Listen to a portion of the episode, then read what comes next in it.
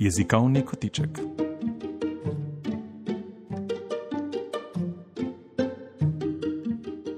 O terskem narečju. Pogovor z dr. Janošem Ježovnikom.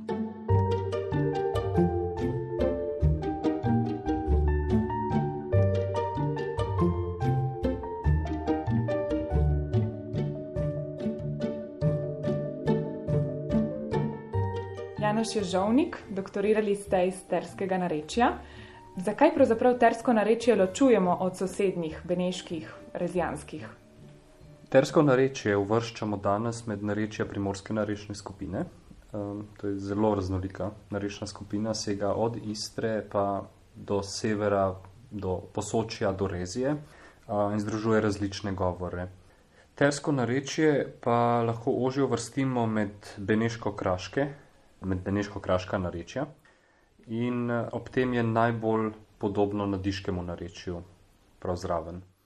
Treba je morda razumeti, da rezijansko narečje je v svoji osnovi zgodovinsko gledano pravzaprav koroško narečje, bolj sorodno zilskemu narečju.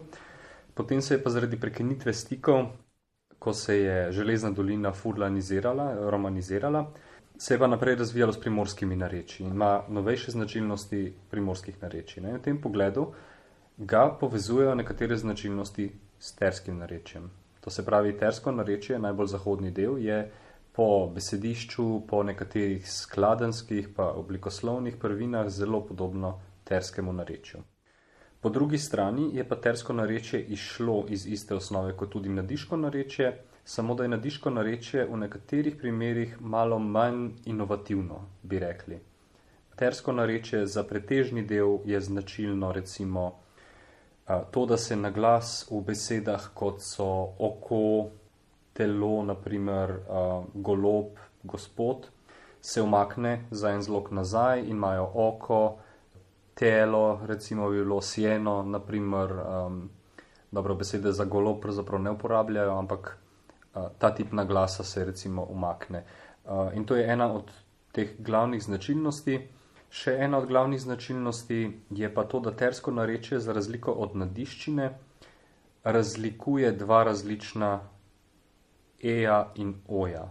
Se pravi, v govoru plestišč se to najbolje pozna.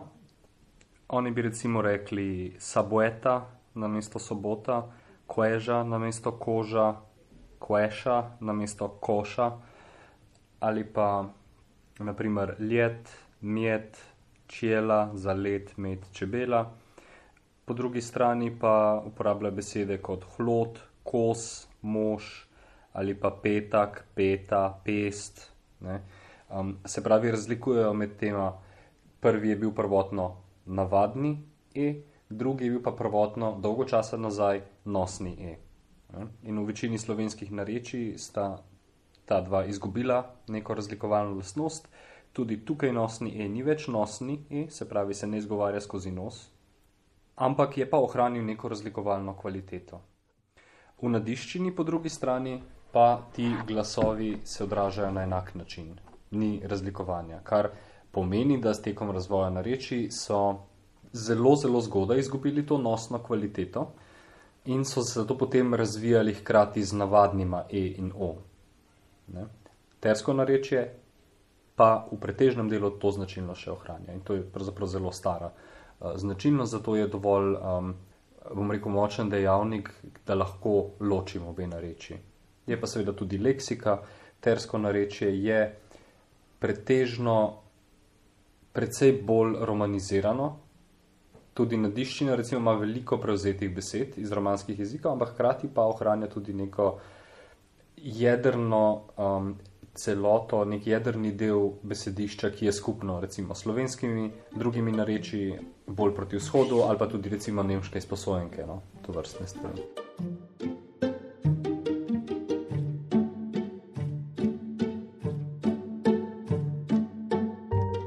Bi začrtali mejo prostora, v katerem se govori oziroma se je govorilo tersko narečje? Vemo namreč, da to narečje izginja. Ja, to je res. Na zemljevidu slovenskih narečij v bistvu sega, no, je zarisano zelo rododarno proti zahodu. Nekako severozahodno od Čente so kraji, ki so se v starejših verjih imenovali Sjetevi lezlave. Ne? Gre za kraje Šmardenča, Kujija, Štela, še kakšen kraj, no? kjer se danes slovensko narečje ne govori več. Pravzaprav že um, Arturo Kronija piše, ko opisuje situacijo za leto 1945, da je tam samo še manjši del govorcev omejen na starejše generacije uh, in pač danes tega ni več. Se pravi, to mejo lahko v grobem potegnemo po uh, vstopu v dolino reke Ter.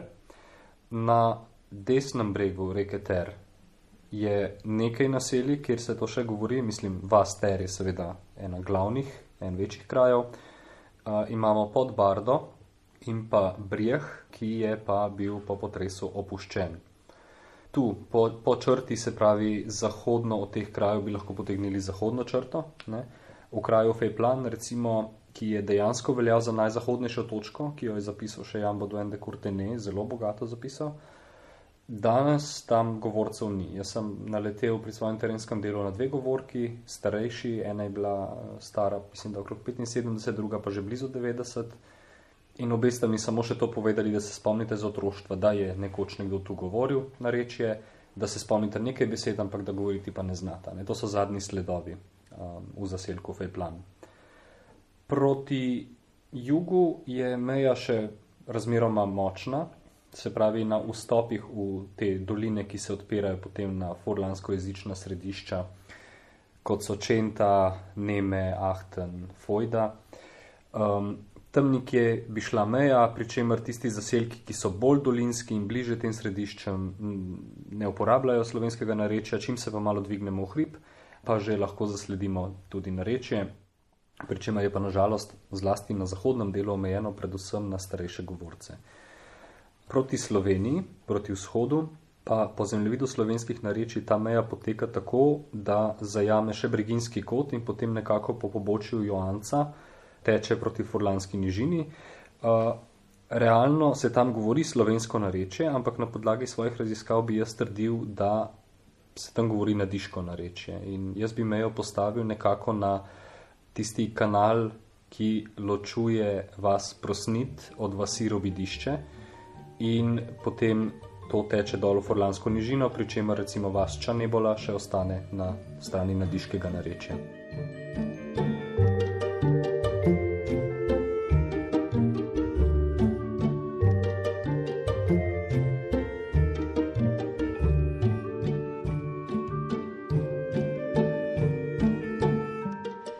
Pavle Merku je trdil, da je v slovenskih narečjih iz Videmske pokrajine prisotnih kar nekaj besed, ki so pravi besedni fosili, če jim tako lahko rečem.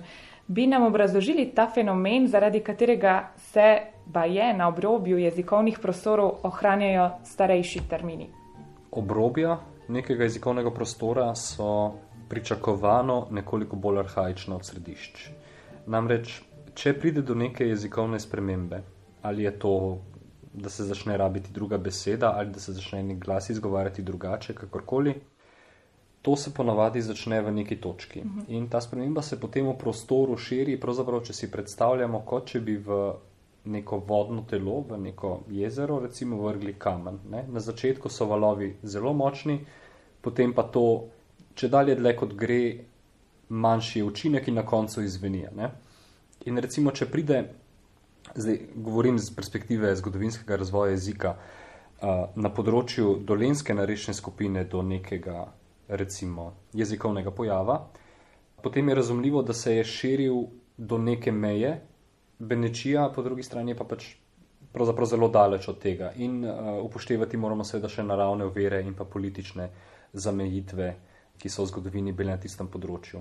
Tako da, ja, skratka, zelo razumljivo je, da neki obrobni deli lahko ohranijo starejše stanje. In ta sprememba, ki sem imel v mislih, ki se je začela dogajati nekako na območju dolenske narečne skupine, je to, da se je na glas iz končnega zloga besed premaknil na e ali o, ki sta stala pred njim. Ne?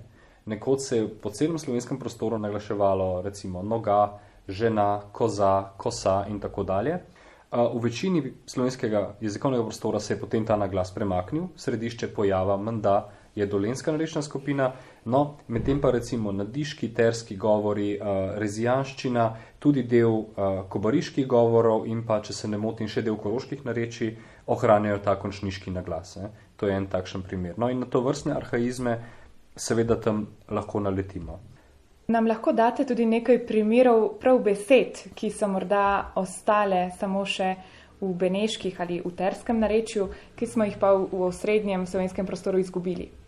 Primer takšne besede ne bi rekel, da gre za nujno arhaizem, pač pa gre za nek, neko besedo, ki se v osrednjem prostoru ne uporablja, čeprav bi se kaj lahko. Je recimo beseda meja, ne? meja se pravi. To ne bi bilo povezano z besedo melišče, ne, to se pravi tisti del pobočja na gori, kjer se kamenje kruši in nabira. No in uh, meja je tudi v bistvu strmo, tudi lahko skalovito pobočje. Ne. Se pravi, imamo ta koren, ampak imamo drugačno tvorbo, ki je v bistvu bolj osnovna od tvorbe tipa melišče. Zdaj, že Pavle Merku govori recimo o besedi lanta, to je uh, lice, Tu bi jaz mogoče malo problematiziral njegovo izpeljavo, a ne ni tako zelo jasno, da bi to nujno moral biti arhaizem. On nastavlja tam lanita, ne, z i. V rezijanščini dejansko imamo lanita kot lica. Tu v terščini pa ni nujno, da gre za lanita, ker je zelo netipično za zahodni del terščine, da bi i odpadel. Tako da to mogoče v osnovi drži, ampak eh, mogoče bi bilo treba še malo dodati k tej interpretaciji. En takšen primer, mislim, ni zelo eksotičen, ampak vendarle, no, zlasti v srednjem prostoru rečemo, da dežuje, ne da je začelo deževati. To je pravzaprav že drugotna tvorjenka iz uh, zgodnejšega glagola. No, recimo v terskem narečju na zahodu se reče to cnelo dežiti, se pravi dežiti. Tvorbeno je ta glagol starejšega tipa.